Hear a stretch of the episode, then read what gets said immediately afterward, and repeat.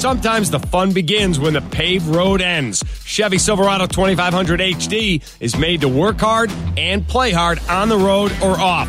Go to ChevyDriveChicago.com for details and experience life in HD. Adrienne Bankert is now a Chicagoan. She is the host of Morning in America, a NewsNation. Adrienne, thanks for joining us today. Where were you when you found out that the Queen had passed?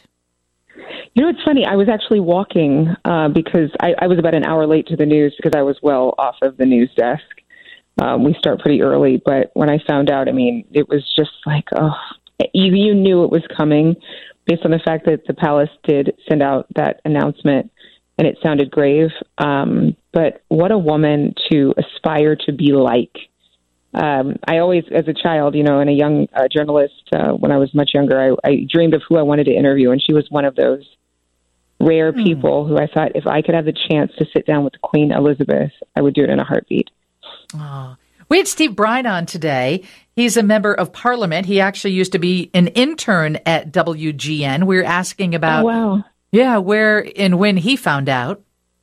I was in the House of Commons this morning um, when the Prime Minister was making a massive announcement about energy bills, and was sitting right behind her, and I saw some one of my colleagues, one of our fellow ministers, come in and sit next to her. It was unusual during a during a debate, during the leader of the opposition's speech, actually, and uh, whisper in her ear. And uh, it was a bit of a 9 11 moment because I, I, I, thought she looked incredibly shocked.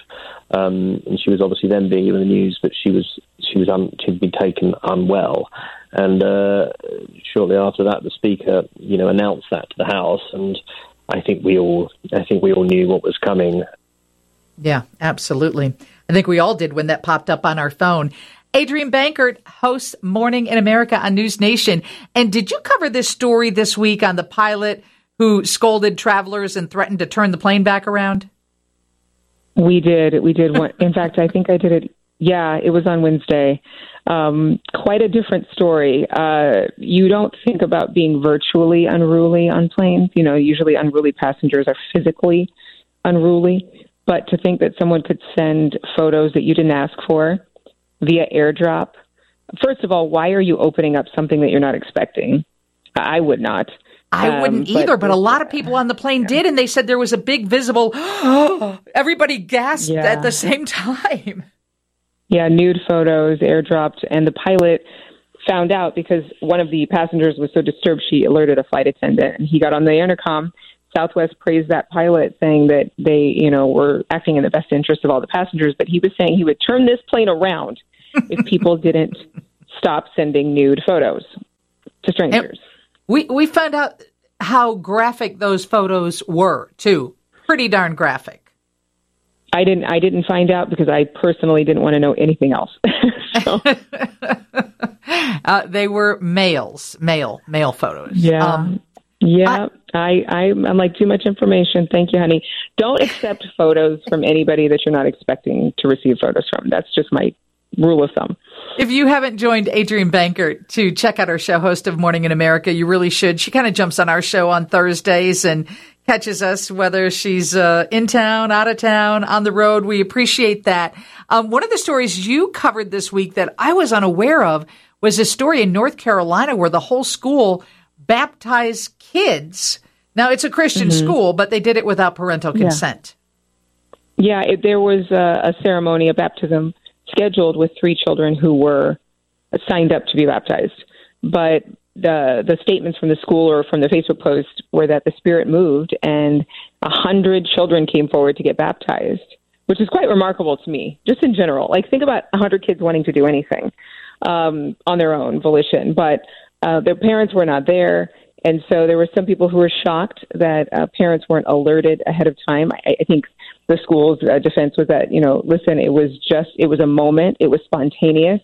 Um, there was some concern, and I think some of them were just wondering why they weren't told that it could possibly happen. But I, I don't know that the school planned on it. But a little bit of a, yeah, controversy on one side, but I think a lot of parents didn't mind it. It's just they'd like to be there to maybe take photos or capture that moment. But a hundred kids at a private Christian school in North Carolina. Yeah, and I think it's weird too that they immediately posted pictures on Facebook Because for me as a parent, that's where you're really violating, you know, what I would think is the terms of a relationship between a parent and a school is you don't post pictures of my kid on social media. Well, especially if you haven't alerted them first. Right. So I think if if the parents were, you know, sent the photos of the child and say, hey, is it okay if I, if we send this? You know, and I don't know if private schools have that kind of liberty because they're not federally, you know, um, mm-hmm. overseen. So it's possible that once you enroll your child in that school, they have every right to post anything um, involving their the students because it's their, that campus and those regulations specific to that particular school. Yeah, the private schools have much more freedom when it comes to that. Mm-hmm. Okay, the rail strike that's looming that very few people are talking about could really impact yeah. all of us. It's interesting that it's not getting more news, but maybe because it's a week away still from Friday. Uh, but this is something that's been looming for quite some time. Uh, the unions and employees cannot get on the same page as the owners. Uh, and it's getting to be pretty dangerous because we all rely on trains. Uh, if they can't get on the same page by next Friday, then uh, the workers are threatening, the unions are threatening that there's going to be a strike, a walkout. But the interesting thing about the story is that we haven't seen a strike like this since the 90s. And back then, it cost $50 million per day. That was in the 90s. I don't even want to know what it is now. Uh, just in terms of the loss uh, with commerce and with our supply chain issues, we can't afford to have another hiccup. But Congress could get involved because of federal government regulation. And if Congress gets involved, if the president gets involved, they could force a deal uh, to get everybody on the same page. So uh, certainly, I think that this is a time, and with everything that's going on economically with inflation, and with us still kind of resurging from the past couple of years of pandemic, I think that they're going to work something out. My fingers are crossed. Yeah, I would guess it is an interesting time because there are so many jobs disappearing from that industry. Rail is uh, becoming you know, much thinner when it comes to actual people doing jobs. And it's, uh, it's an interesting time for them to be bargaining. And of course, they're choosing this time because they know all the goods for the holidays need to start arriving any, any moment. Yeah. 115,000 employees could walk out. They can't afford that. No, we can't afford that.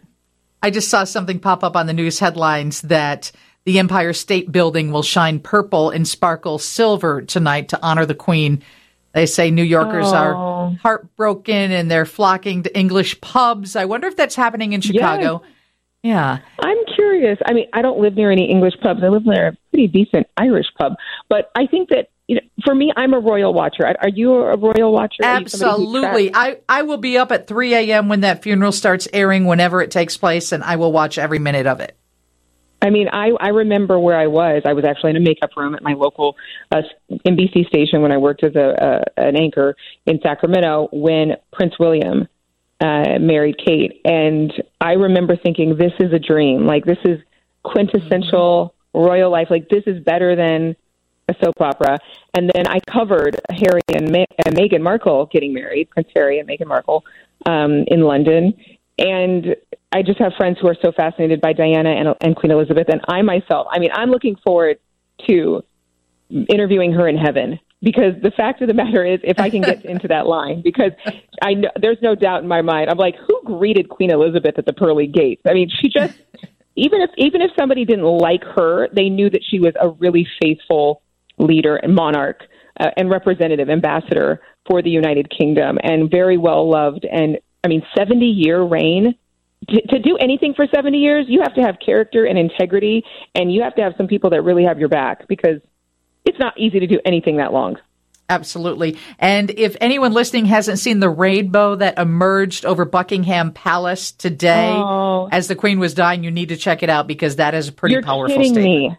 Go look at it, Adrienne. A, no, I was like, I haven't seen this. You're saying there was a rainbow that shone after she was announced that she was passed? a double rainbow. People had gathered because she was what? sick. They don't know the exact time of death, but it was there.